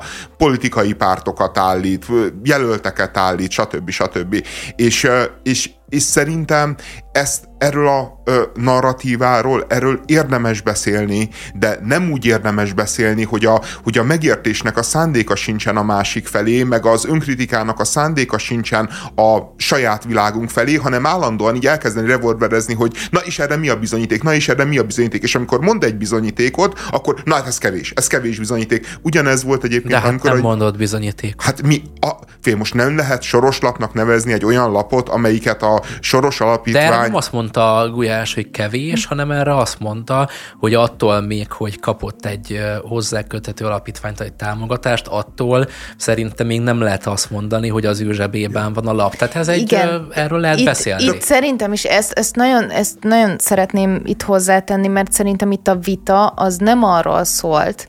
Nagyon sokszor a Marci jelezte, hogy egyrészt, amit ti ö, oknyomozó újságírásnak ö, neveztek, azok általában olyan adatokra támaszkodnak, amik transzparensek. Transzparensen ki van rakva az, hogy a partizán honnan kap pénzt, transzparensen ki van rakva, hogy egyébként a 444-et támogatta a Soros Alapítvány, tehát ezek ö, elérhető nyilvános adatok. Nem ez volt a vita alap. A Marci arra próbált meg rákérdezni, hogy miből gondolod azt, hogy ha valaki pénzt kap valakitől, akkor egyrészt az ő érdekeit képviseli, és a másik, ami szerintem még fontosabb, hogy azt próbálta meg kideríteni, hogy hogy jön az a szál, hogy mindenféleképpen az amerikai külügyhöz köthető ez a, a pénzosztás, és az, a, a, az amerikai külügynek az az érdeke, hogy ilyen pénzek osztásán keresztül felépítse azt a hálózatot, ami az ő fejükben létezik, és az a hálózat az csak és kizárólag arra megy, hogy akár Bajnai Gordonon keresztül, akár máson keresztül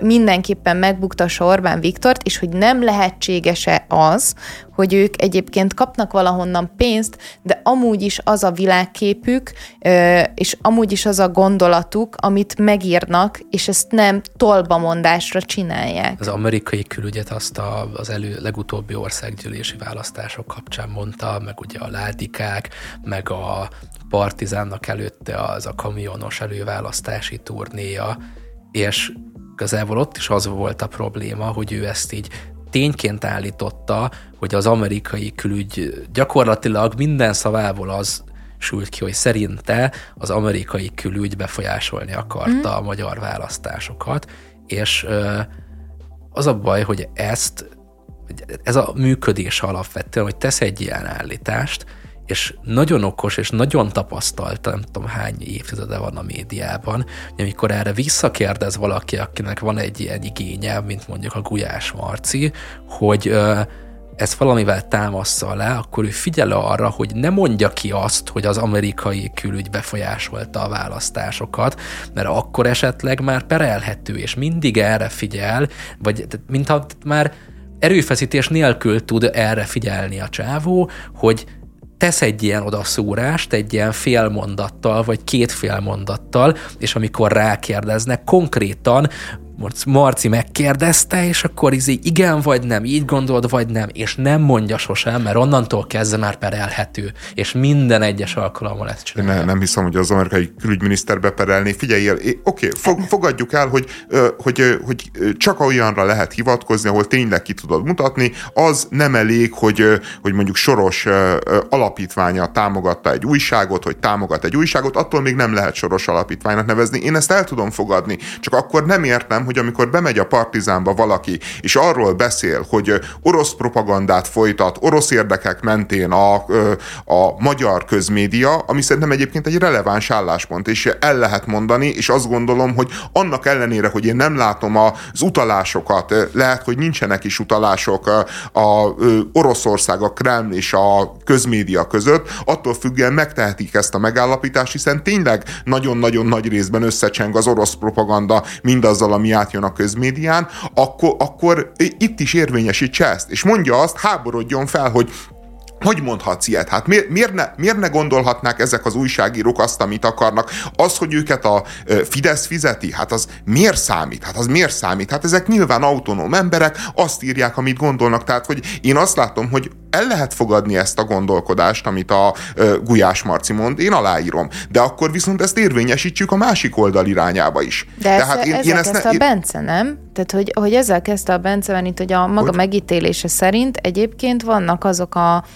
igen, jobb hiány nevezzük médiamunkásoknak, akiről azt, azt tudjuk, vagy feltételezzük, vagy érezzük, hogy ők egyébként tényleg azt gondolják, amit, és nem csak azért írják le a, a véleménycikkükben azt, mert a kormány így a, a tollukba adta, hanem, hanem meggyőződésből egyébként kiállnak a, a Fidesz mellett, még hogyha ez a propaganda narratívájába teljes mértékben beleilleszkedik, én is azt gondolom, hogy vannak ilyen emberek, meg vannak azok, akik egyébként csak haszonélvezői a rendszernek, és tényleg pénzért gyakorlatilag bármit arccal, névvel, névvel mondjuk, hogyha újságírás, mindegy, tehát hogy valamilyen blogolás, ezt nem sokszor vállalják, Szerintem igen, el kell különíteni a kettőt, és lehet azt mondani, hogy vannak bizonyos sajtótermékek, akik egyébként a, a kormánytól független, tehát hogy nem csak azért írják meg azt, mert a kormánytól kapják meg ezeket a pénzeket, hanem azért, mert olyan emberek írják, akik ebben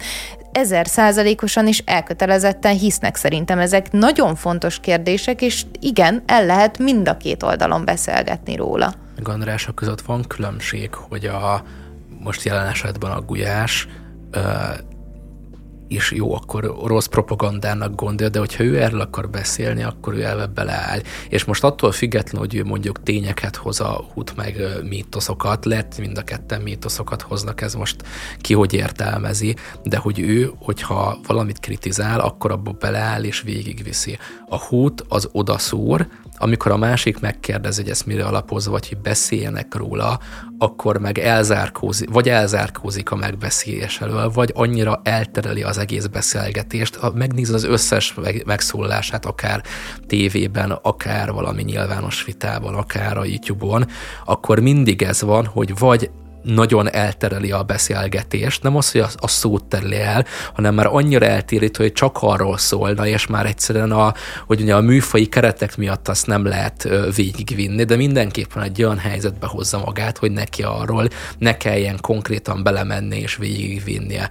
És e, ide kapcsolódik sajnos a személyes élményem is, három éve volt, hogy ebbe a akkor még volt Pesti TV ebbe az ilyen vita műsorba, meghívtak, mert valaki beteg lett, és akkor menjek el. Ah. Én meg nyilván be voltam ott fosva, mert a, nem azért, hogy a Gergely, én akkor hát nem tudtam ki ez a Gergely, de nem láttam, hogy így működik, de itt a Nagy József volt ott, miket ilyen kormánykritikusként, meg a tehát tapasztaltam. Te voltál a Polbit ta, pankrációban?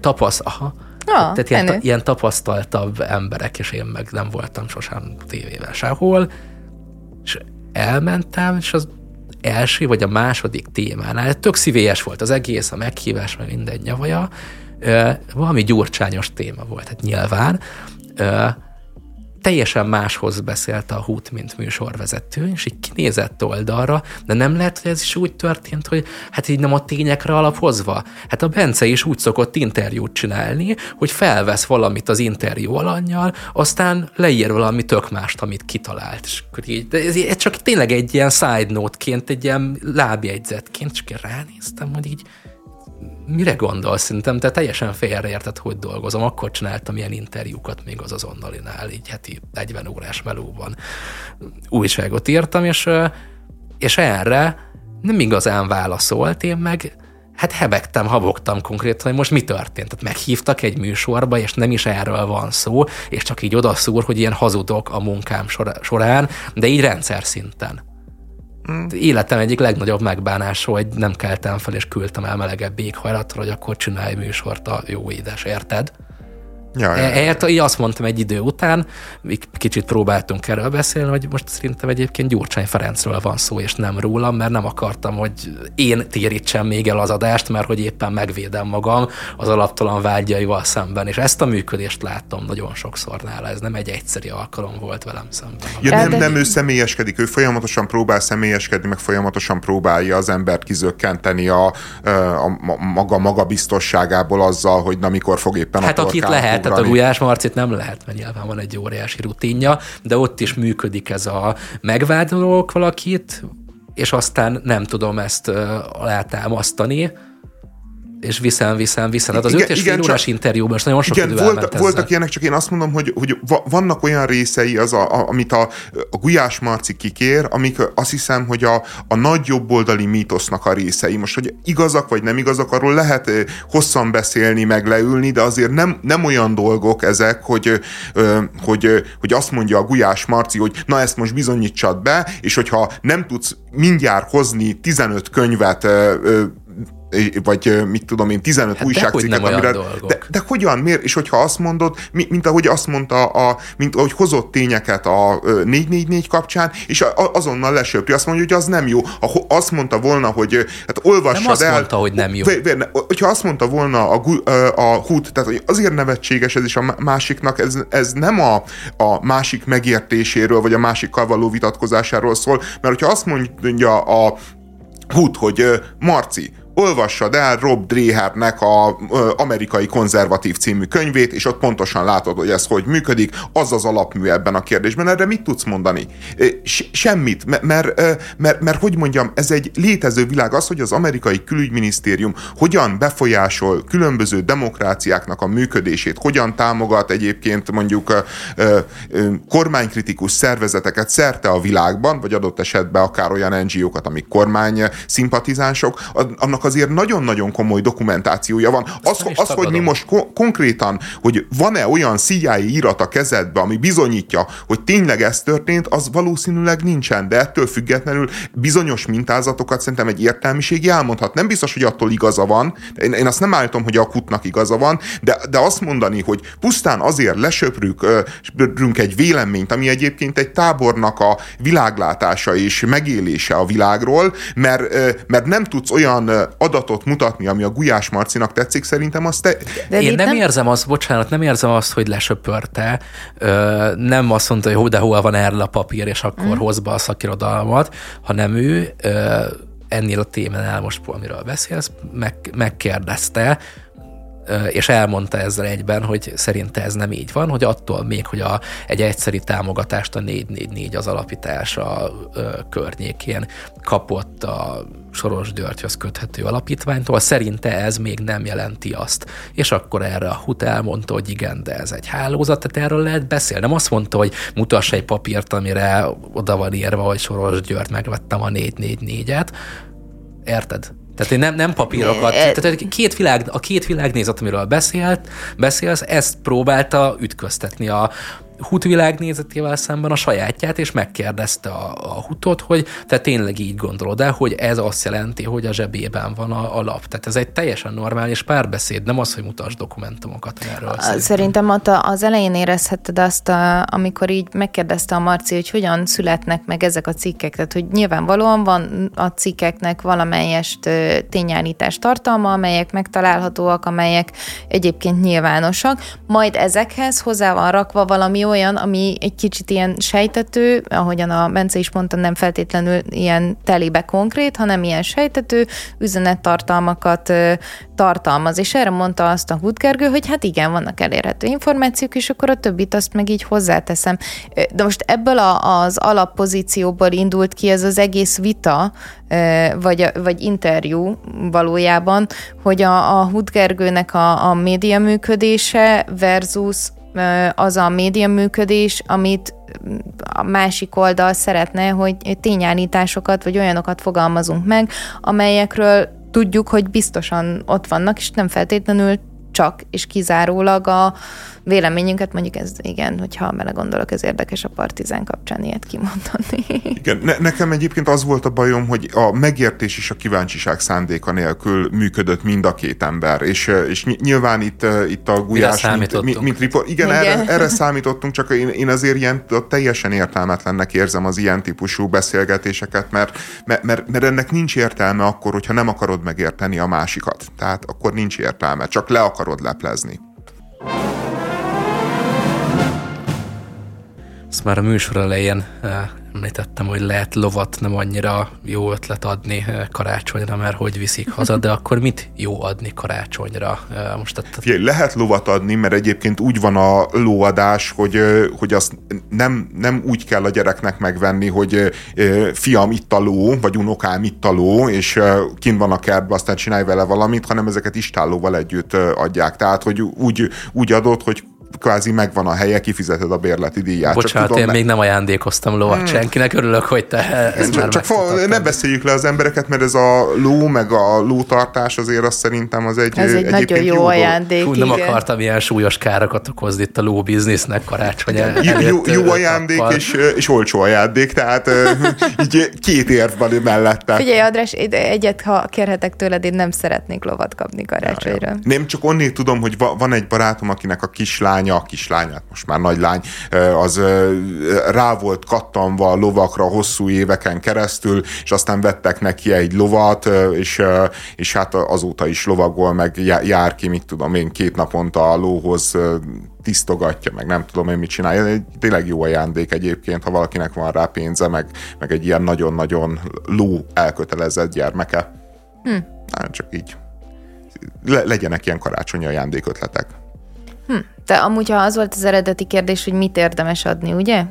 Hogyha ja, nem lovat, akkor... Bo- akkor... Ja, sem, semmi ne, baj, ne, ne semmi baj. Tehát, hogy igen, igen mit, nem is az, hogy mit érdemes most konkrétan, hanem meg pláne gyerekeknek milyen szempontok alapján érdemes ajándékot venni. Az a kérdésed, hogy gyerekeknek, vagy az, hogy úgy általánosságban? Akár általában, akár. Ez mindig egy dilemma. Tehát szerintem nem... felnőttek között is, meg gyerekeknek pláne, mert már nem abban a korosztályban mm. mozogsz, ugye, honnan tudod, hogy mit szeret, ha csak nem a gyereked, és akkor... Hát, és beszélgetsz vele. Mert ezt akartam mondani egyébként, hogy ö, ugye én karácsony környékén grinc szívem egy kicsit így megalvad, én, én, én nagy ajándékozó vagyok, és az, az az ember, aki nem gyűlöli ezt az időszakot, és nem, nem utálja azt, hogy most úristen, még ennek is ajándékot kell venni, hanem kifejezetten ö, szeretek azzal időt tölteni már, amikor van, hogy, hogy kinek mi a megfelelő ajándék, legyen ez a legapróbb dologtól akár ilyen nagyobbakig, mert, mert én azt gondolom, hogy ha, hogyha szívvel és szeretetből ajándékozol, tehát azokat az embereket ajándékozod meg, akiket ismersz, akkor azért csak van valamilyen tudásod arról, hogy ők milyen emberek, mit szeretnek, minek örülnek, legalább abba a kategóriába be tudod sorolni őket, hogy, hogy, hogy hogy inkább örülnek egy olyan ajándéknak, ami a hétköznapjaikban hasznos tud lenni, vagy inkább örülnek egy olyan ajándéknak, ami ilyen teljesen elborult, és igazából soha nem vennék meg maguknak, de azért mégiscsak utána jó lesz ránézni mert valakitől kapta, és szerintem, Jó, hogyha... Figyelj, de ez mindenkinek a, az önhitségének a része, tehát hogy ritkán, talál, ritkán találkozunk olyan emberrel, aki nem mondja magáról, hogy hát én nagyon jó emberismerő vagyok, én, én Köszönöm ismerem... szépen, de én most mondjuk a családomról beszélek, és a családomat azért csak ismerem, tehát akkor viszont meg... Nem feltétlen, nem... most te lehet, de én tudok ellenpéldát, aki nagyon szereti, és nagyon jóban van a családjával, de azzal nem foglalkozik, hogy akkor ő vajon milyen ajándéknak örülne, mert egyszerűen a mindennapi gondolatait ez nem köti le, de attól függetlenül meg nagyon is odafigyel a családtagja, csak valahogy ez a rész, nem tudom, a történeti fejlődése során Figyelj, ez így kimaradt. Ha én tudom, hogy egy szerettem, egy családtagom örülne valaminek, akkor, akkor nem kell a karácsonyt megvárni ahhoz, hogy mondjuk adott esetben megvegyem hmm. neki, mondjuk egy ilyen na, nagy egy lovat. Cézár mondjuk vagyok. egy lovat te ilyen, ilyen mondjuk át, egy átlag lo... szerda délután beszoktál állítani otthon. Igen, igen mert, mert, mert azt gondolom, hogy a, hogy a tehát ha, ha, ha ilyen ajándékcentrikus az ajándékozás, és tudjuk, hogy a másik minek örülne, meg mit szeretne, akkor minek várjuk meg a születésnapját, minek várjuk meg a karácsonyt, hát nem, nem jó az, hogyha ő mondjuk egy unalmas csütörtök délután lesz vidám és nem karácsonykor, amikor úgyis vidám, mert nem kell dolgozni, és van egy csomó kaja meg beigli. Te Tehát... egyébként akkor a te szeretett nyelved most megfejtettük az ajándékozás? Nem, kifejezetten nem a szeretett nyelvem, mert általában nem tudom, hogy ki minek örülne. Na, csak... gratulálok, de azért kioktatsz mindenkit, hogy karácsonyra meg szülinapra, de nem, de mit tudom én, a Dóri valamikor mondta, hogy nem tudom én, hogy, hogy kellene neki egy új sál, meg nem tudom én micsoda, és hogy valamikor vegyünk, és akkor elmentem, és vettem, ja nem elmentem, valamikor ar, jártam olyan helyen, és vettem neki egy sálat mondjuk, és, és, és ez szerintem ez így normális, és nem vártam meg a karácsonyt, és ra, raktam el a sálat, hogy, hogy majd odaadom karácsonykor, miközben novemberben, meg decemberben is hideg van, hát a szerencsétlennek hadd legyen a nyaka körül a sál. De, de ezek amúgy tök jó dolgok, meg én például egyébként tényleg azt gondolom, hogy ez így is jó, hogy működik, de a karácsonyban van valami más. Vagy, tehát mondom, én, én, én tényleg ilyen karácsonyőrült ember vagyok, ez a, az az én ilyen kis, nem tudom. Én nagyon nőnökén. szeretem a karácsonyt, de én, én az ajándékozás részét azt utálom. Én, ne, nekem az az elvem, mert elmondtam a a műsorba is, hogy felnőtt emberek ne ajándékozzanak egymásnak. Tehát, hogy... Miért? Lehet, hogy nem voltam abban az adásban. Mert, mert ö, ö, két oka is van. Egyrésztről az, hogy a másik mit szeret, mit akar, azt ne tudta jobban nála, Hát ez ne. az egyik oka. De mi van, hogyha tudod, hogy mit szeretne a másik? Mi van, hogyha figyelsz rá? Mi van, hogyha vannak elejtett mondatai az évközben, vagy így nem tudom, csomó olyan dologról tudsz, hogy vágyik rá egy picit nagyobb, mint a, mint a költségvetése, vagy nem nagyobb, hanem tényleg olyan, hogy hm, ez tök jó lenne, jó. de igazából nem adok rá ki pénzt, és akkor ott vagy karácsonykor, és így odaadod neki. Jó, hát ez figyelj, csodálatos. Én nem egy olyan krőzus vagyok, aki figyeli az elejtett mondatokat, hogy ha haj, de örülnék egy Porsche Cayenne-nak, de hát nincsen rá Na pénzem. jó, azért azért, de ez egy erős, de, de milyen ha, ha, me, ha meg valaki azt mondja, hogy jaj, de örülnék egy, nem tudom én, egy, egy színes zokninak, akkor meg úgy vagyok vele, hogy ha tényleg annyira örülsz neki, akkor vedd meg barátom. Tehát, de, tehát hogy ez, ez a két lehetőség van. Tehát én... én ja, és a kettő között nyilván nincsen semmi. Hát mint a hűtőgépek vannak, de erre is már azt mondom, hogy mondjuk a krűzis Porsche vagyok. meg a színerzokni között a hűtőgép van. Körülbelül, ár, hát árba igen, nagyjából. De, én, a, a, a másik dolog, ami miatt szerintem nagyon-nagyon rossz dolog az ajándékozás felnőttek között, hogy az egy nyomás a másiknak. Tehát most képzeld el, hogy te bejössz ide a stúdióba karácsony előtt, és ilyen lopakodva megjelenek Ugyan, előtted egy mondjuk egy 20 ezer forint értékű tárgyal, akkor most mire gondolsz te? Hogy nyilván arra, hogy hogy tetszel nekem, és hogy hátsó szándékaim vannak. Másodszorban meg arra, arra gondolsz...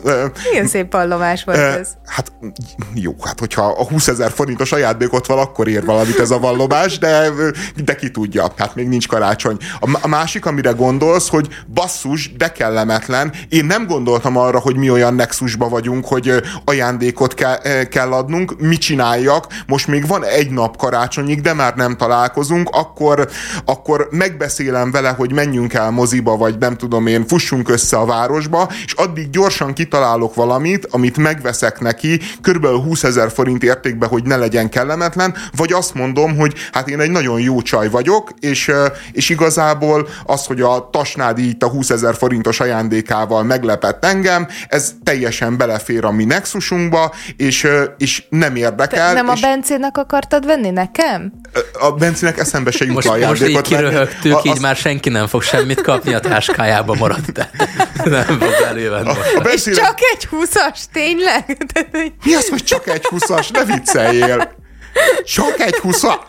Na most az Eszter miatt nem kapok ajándékot, szóval de egyébként az ilyen... démon, de most komolyan a csak egy húszas. A nem, ré, régebbi barátok, vagy bármiféle kapcsolatoknál Viszont nincs ilyen probléma, vagy legalábbis szerintem általában nincs, mert már le vannak fektetve az alapok, mm. meg vannak azok az emberek, akikkel tudjuk, hogy uh, én haverjaim között is, hogy így nem ajándékozunk. Hogyha mondjuk elutazol valahova, akkor hozol egy valaki még is szuvenír, de hogy ilyen ünnepekkor de olyan van, akivel ajándékozol is barátod? Van. És honnét tudod egyébként, hogy ő igazából akar-e még ajándékozni, vagy csak egész egyszerűen nem akarja megmondani, hogy ez egy nagyon terhes régi szokás, és ne haragudjál, nem lenne rám szükség. Én azt sem tudom, honnan indult egyébként. Tehát, hogy ez így pár éve így kialakult, és és ennyi. Van, akivel és meg és nem, akkor... és ez és nem baj, hogy nem alakult ki, meg nem baj, hogy kialakult. Én szerintem vagyunk olyan szinten, hogy ne kelljen így kerülgetni uh-huh. egymást. Tehát én szeretek mondjuk azért a barátim olyan szinten lenni, akik tényleg így a közelebbi körömbe tartoznak, hogy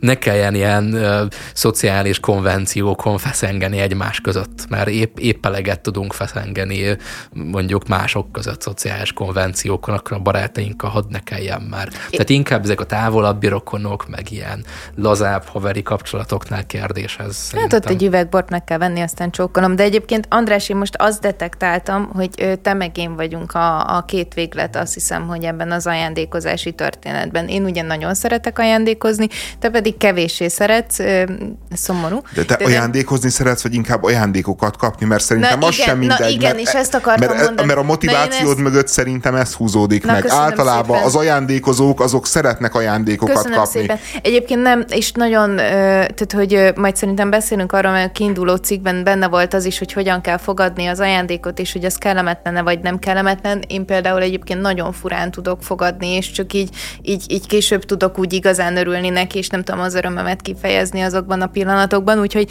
nem, én ajándékozni szeretek, én a folyamatot szeretem, én kitalálni szeretem, beszerezni szeretem, becsomagolni szeretem, odaadni szeretem, és azt szeretem. Amikor a másik örül neki annak, amit én kitaláltam neki, mert nem, nem shoppingolni szeretek, hanem tényleg ezt a folyamatot, amíg én ezt végig gondolom, amíg örülök annak, hogy majd örülni fog, amikor tényleg látom, hogy örül annak, ami, am, aminek örül.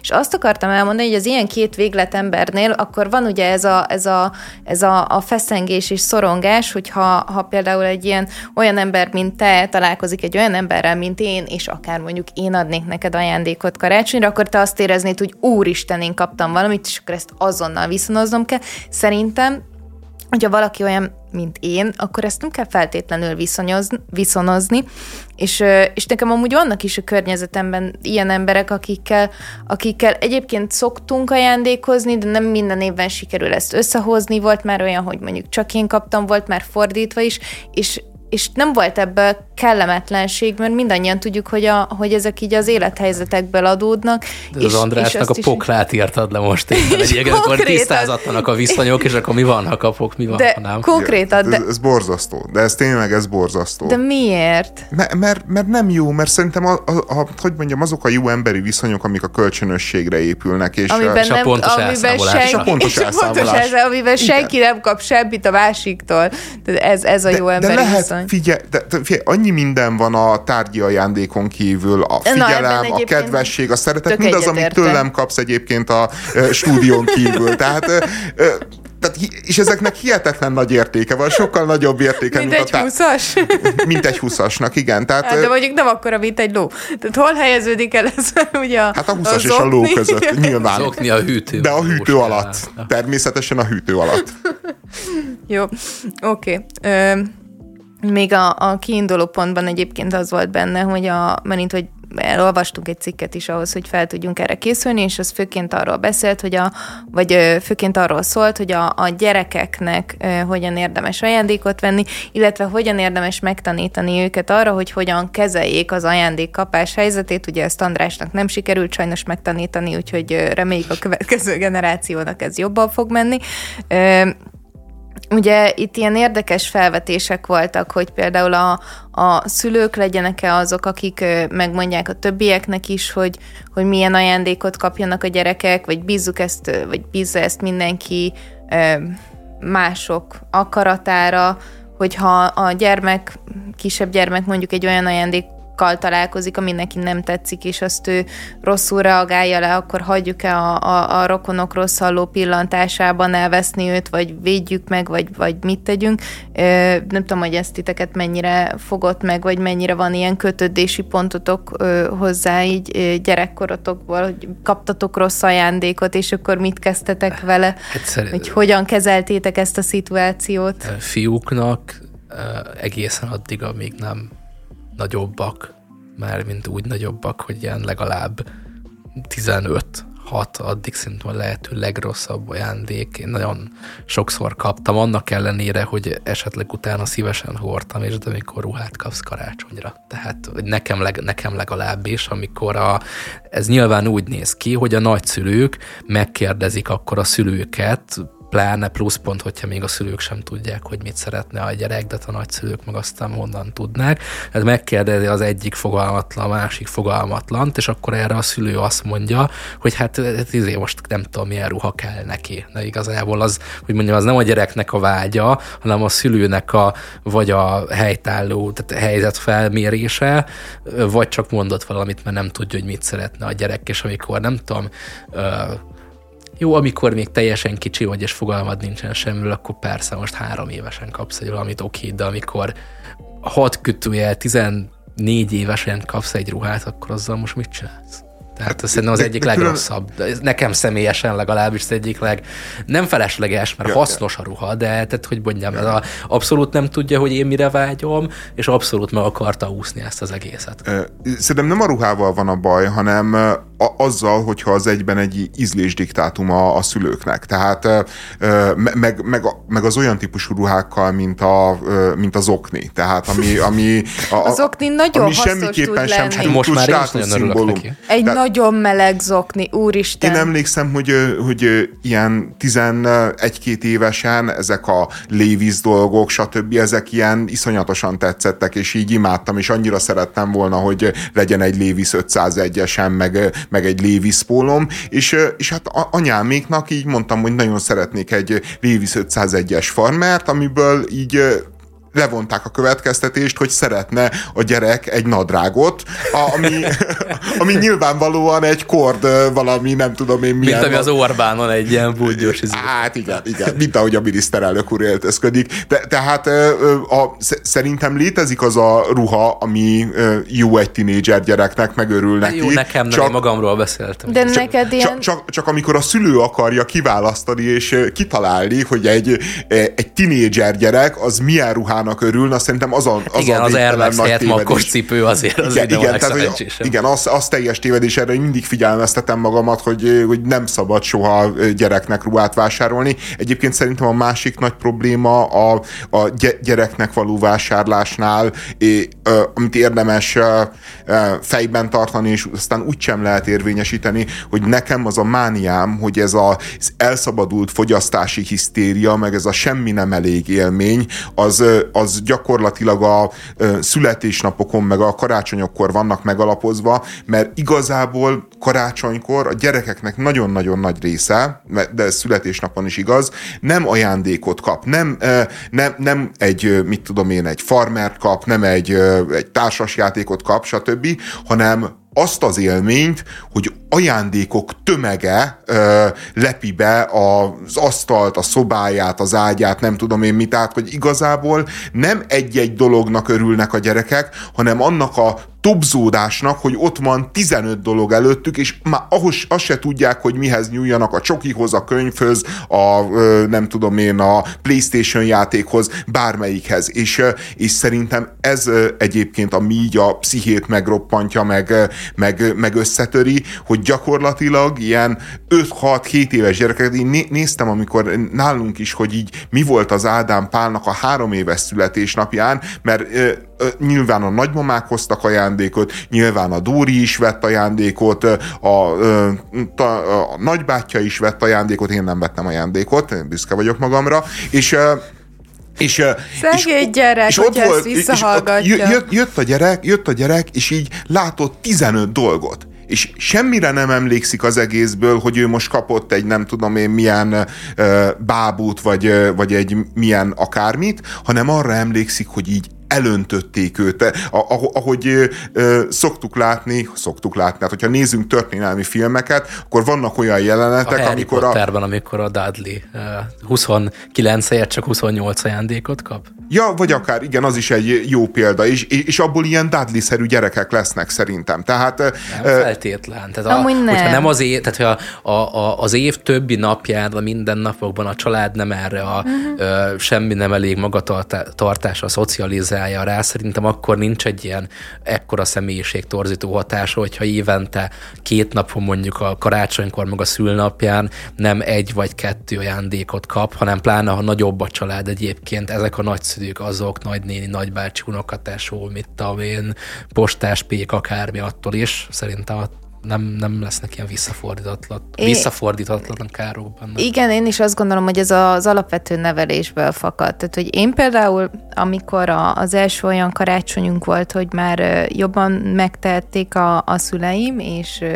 mondjuk úgy, hogy ezt a jelenséget tapasztaltam, ami, amit te mondasz, hogy ilyen több ajándék volt egyszerre. Ajándék cunaminak nevezi a Mindegyikre emlékszem. Mindegyik, mindegyiknek örültem, és tizen, nem tudom, 11-2 éves koromban történt ez, tehát hogy, és, és konkrétan fel tudom idézni, és, és a, a, a, még, a, a, még a ruhanemüknek is örültem közben, szóval nem, én, én azt gondolom, hogy ha, ha megvan tanítva az a, a gyereknek, hogy mi, a, mi az értékrend, hogy minek mi az értéke, mert szerintem ez, ez az, amit nagyon sokszor el lehet rontani, és ez nem csak a szülők részéről, hanem így az egész, én azt látom, hogy közösség részéről, hogy, hogy már nem tudunk értékelni dolgokat, mert, mert tök mindegy, egy 300 ezer forintos telefon, csak a, a márkája a lényeg, mert nekem is egy olyan márka kell, akkor az a gyerek egy ajándék cunamitól, így igen, így azt fogja érezni, hogy jó, és hol van a többi, meg amúgy miért nem a, nem tudom mit kaptam a helyet, hogy ezt kaptam volna, hogyha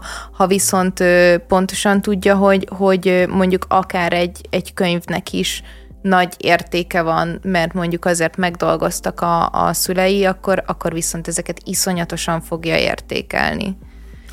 Én még annyi, mert te is említetted, hogy a cikkbe volt, hogy a, hogy a gyereknek ne, nem kell arra kényszeríteni, hogy örüljön az ajándéknak, meg hogy azt kifejezze. Hmm. Hát én például ebbe is, én ebbe vitatkoznék, mert szerintem most nyilván kényszeríteni nem kell semmire a gyereket, de egész egyszerűen az udvariasságnak az és a jó modornak, a, igen, az illendőségre rá, rá kell nevelni, hogy azt, azt a másik, azt jó szándékból mhm. adja, mm-hmm. és, és hogy mondjam, hogy ő nem a Cézár, hogy, hogy neki a ked, hogyha valaki nem járt a kedvébe megfelelő módon, akkor mindjárt nyaktilló alá küldheti, hanem, hanem ő egy gyerek, aki, aki igenis, hogy mondjam, érezze magát megtisztelve, hogy egy gondoltak rá, meg kapott. igen, ugye, ugye nekem, hogy nekem ez nekem olyan furi ez, volt. Na, nekem e- ettől volt egy ilyen flashbackem egy karácsonyra, amikor ugyanazt a könyvet kaptam meg nyilván 24-én anyukáméktől, és utána a nagynénéméktől, és kibontottam a nagynénémékét, és akkor nagyon örültem neki, és megköszöntem, és boldog voltam, és utána oda rohantam anyukámhoz, hogy ugye ezt most jól csináltam, de hogy ez ugyanaz a könyv, mint amit tőletek kaptam, és így mondta, hogy igen, nagyon jól csináltad, és, visszacseré- és, vissza, és visszacseréljük azt, amit tőlünk kaptak, mert, mert hogy ráadásul a nagynénémék aláíratták a szerzővel, úgyhogy végül megoldódott minden. De hogy valahogy igen, én úgy éreztem adekvátnak, hogy nem mondom azt, hogy de hát ezt már tegnap is megkaptam. Ne haragudjatok. Én nekem az első születésnapi zsúrom valami 12 vagy 3 éves, 13 éves voltam, amikor volt, és a szüleim megengedték, és volt egy nagyon, hát ilyen vadfiú, a rocker volt az osztályba, aki eljött hozzánk, a Tas tasnak hívtak, és, és a tas hozott nekem egy pokolgép kazettát, és én nagyon-nagyon rövid ideig a Kalapács Józsi hatása alá kerültem, tehát hogy vannak nagyon-nagyon rossz ajándékok, és ezt az élményt azért viszont szeretném megosztani a hallgatókkal is a mai nap végén, ezért aztán jöjjön Istenem. a pokolgéptől a jel. Ez az.